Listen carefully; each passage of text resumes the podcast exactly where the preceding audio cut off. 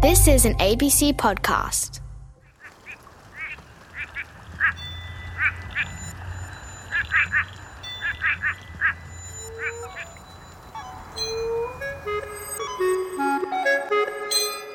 G'day!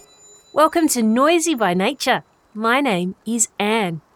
My favourite thing to do is use my ears to listen to the different sounds that nature makes. I love the sound of mutton birds moaning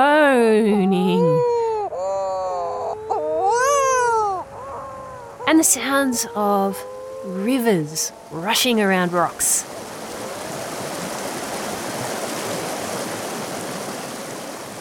But my favourite sounds are the weird ones, and I have a funny one for you today. Right now, I'm squelching my way around the edge of a big and open muddy swamp. It's sort of raining, but just a little bit, so I don't mind. The ground is very wet though, and there are muddy puddles as far as I can see. Can you hear me squelching in the mud as I walk along? There are no tall trees, except for the forest behind me. Here, there's just water and some small shrubs and grasses. And the grass actually is pretty tall, nearly as tall as me in some spots. Ha! There's a Eurasian coot stepping through some of the shallow water. Coots are a type of freshwater bird. They're kind of like wild wetland chooks. they have big black shiny feathers and long grey legs with huge feet for paddling. Mm, I love that tooting little sound they make. This swamp, or wetland where I am today, is in the southwest corner of Western Australia. It's not too far from the coast. And I'm looking for some amphibian animals. Do you know the word amphibian? It's a, it's a bit tricky to say, so let's say it slowly. Amphibian. Amphibian. If an animal is an amphibian, it means it can live in the water and on land. Amphibian babies usually live in the water, whereas the adults usually live on land. Can you think of any animals that can live in the water and on land? Yes, it's frogs. I'm going frogging. That means looking for frogs.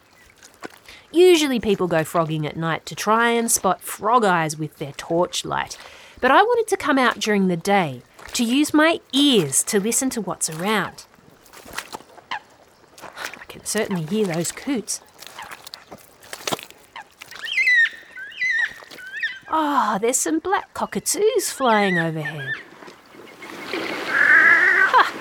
And that's a pair of wood ducks who just landed on the water nearby. Can you hear them calling?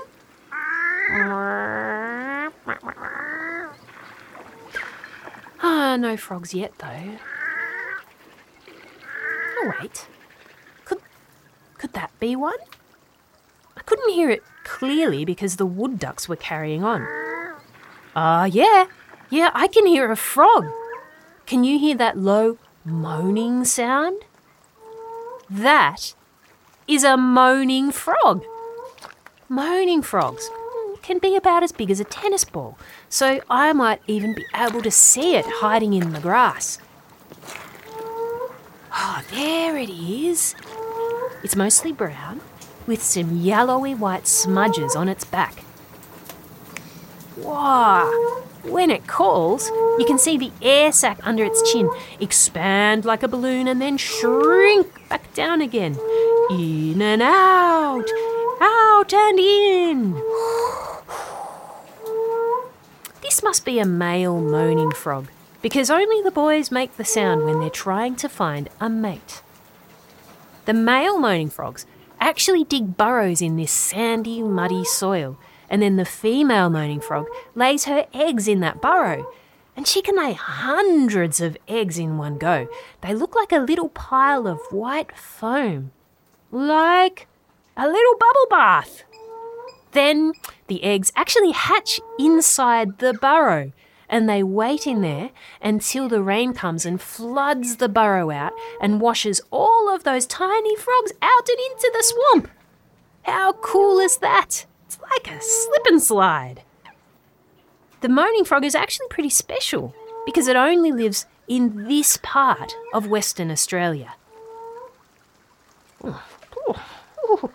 I'm getting bit cold standing out here in the open with you, Froggy. I'm going to head back around the swamp and through the forest. I wonder if the nature noises will be different in the forest. Hey, there are those wood ducks. They do kind of sound like a moaning frog a little bit, don't they?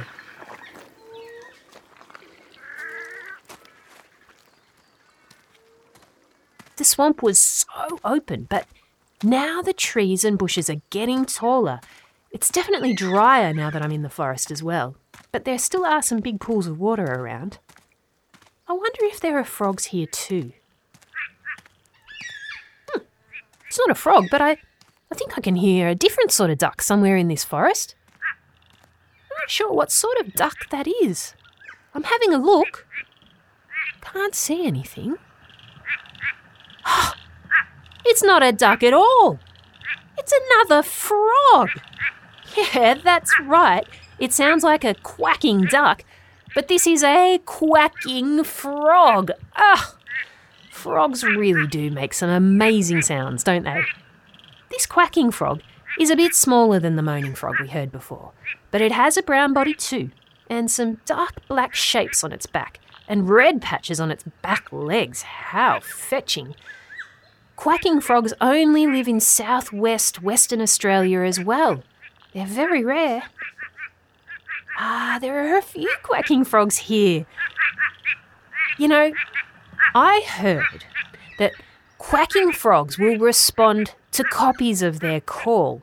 So maybe if I quack, they will quack back. okay, let's have a go. Uh, what? I think it just replied to me. Oh, yeah, I am talking to a quacking frog. What a funny nature noise. Can you make the sound of a quacking frog too? Let's see if it'll answer you. Ready? Mm. Oh, we better try the moaning frog too. You ready?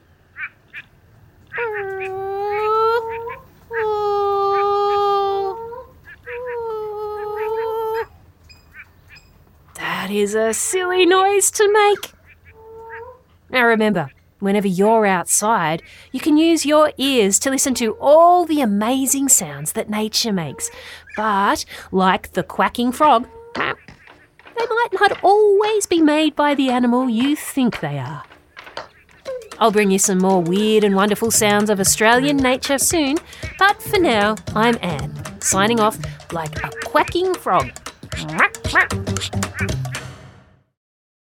Noisy by Nature is a collaboration between ABC Kids Listen and the ABC's Nature podcast Off Track.